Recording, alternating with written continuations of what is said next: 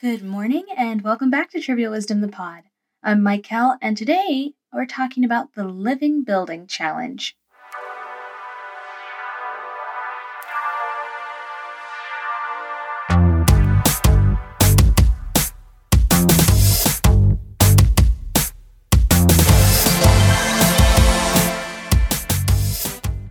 What if every single act of design and construction made the world a better place?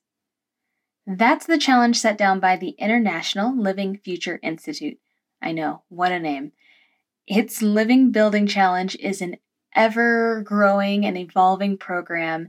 Uh, they're currently on ver- version 4.0, and I'm going to use their words here to explain. The Living Building Challenge is a philosophy, certification, and advocacy tool for projects to move beyond merely being less bad and to become truly regenerative.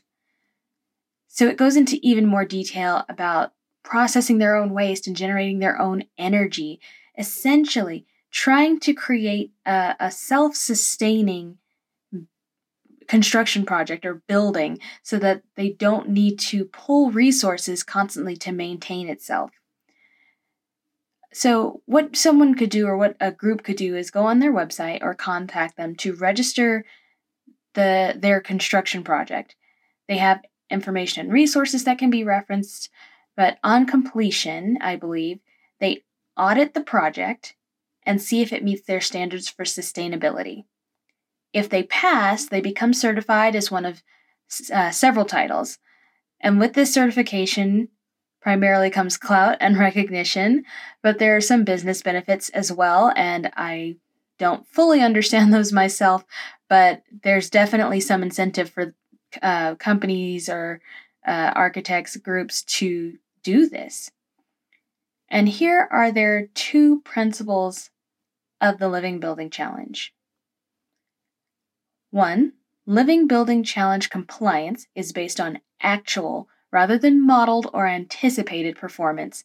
Therefore, projects must be operational for at least 12 consecutive months prior to audit to verify imperative compliance.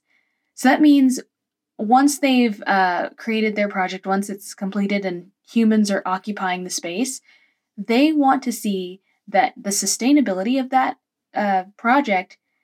I'm going to need another synonym for project soon.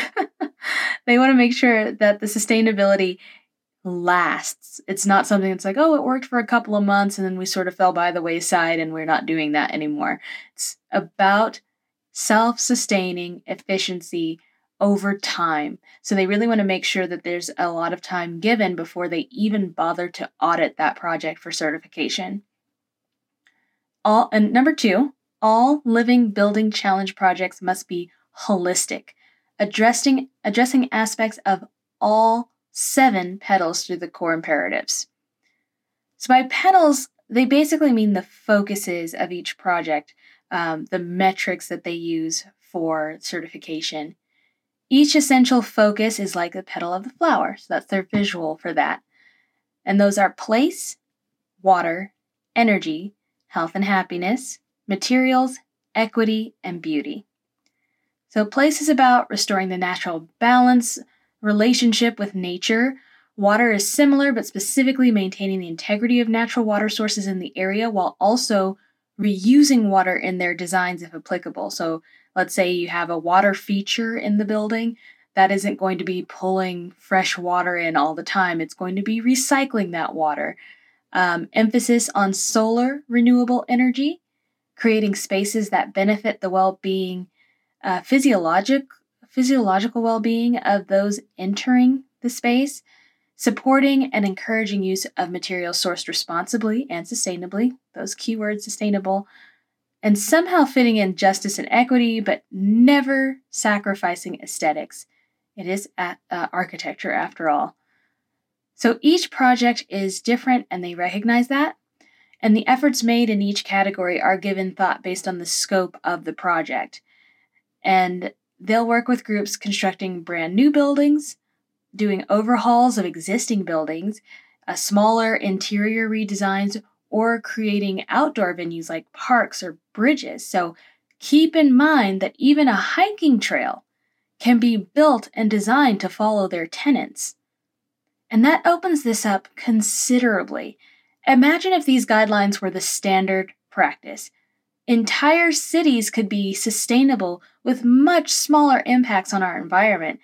In my mind, it's something like a utopia, but in reality, it just opens up resources and gives us a healthier, longer living planet. Their website does include real life projects with the LBC certification, and it's cool just to look at what um, architects and construction groups can do to create beautiful and self sufficient buildings. I do not have any background in this, and I'm sure that there are barriers to being able to participate in such a program. There are registration fees, and prior knowledge of best practices may not be as readily, readily available as one would hope. And I'm sure renewable, sustainable materials are expensive. But still, this is such a great and genuinely well thought out step towards corralling the world towards sustainability. Thanks for tuning in to Trivial Wisdom the Pod on the Trivial Wisdom Media Network. Give us a shout out on Facebook, Instagram, or Twitter. Just look for Trivial Wisdom Media, and we are out there and we'd love to hear from you. Music is Jump Up by Purple Planet. We hope you'll join us again Mondays, Wednesdays, and Fridays for your feel good pick me up. And no matter what, have a great day.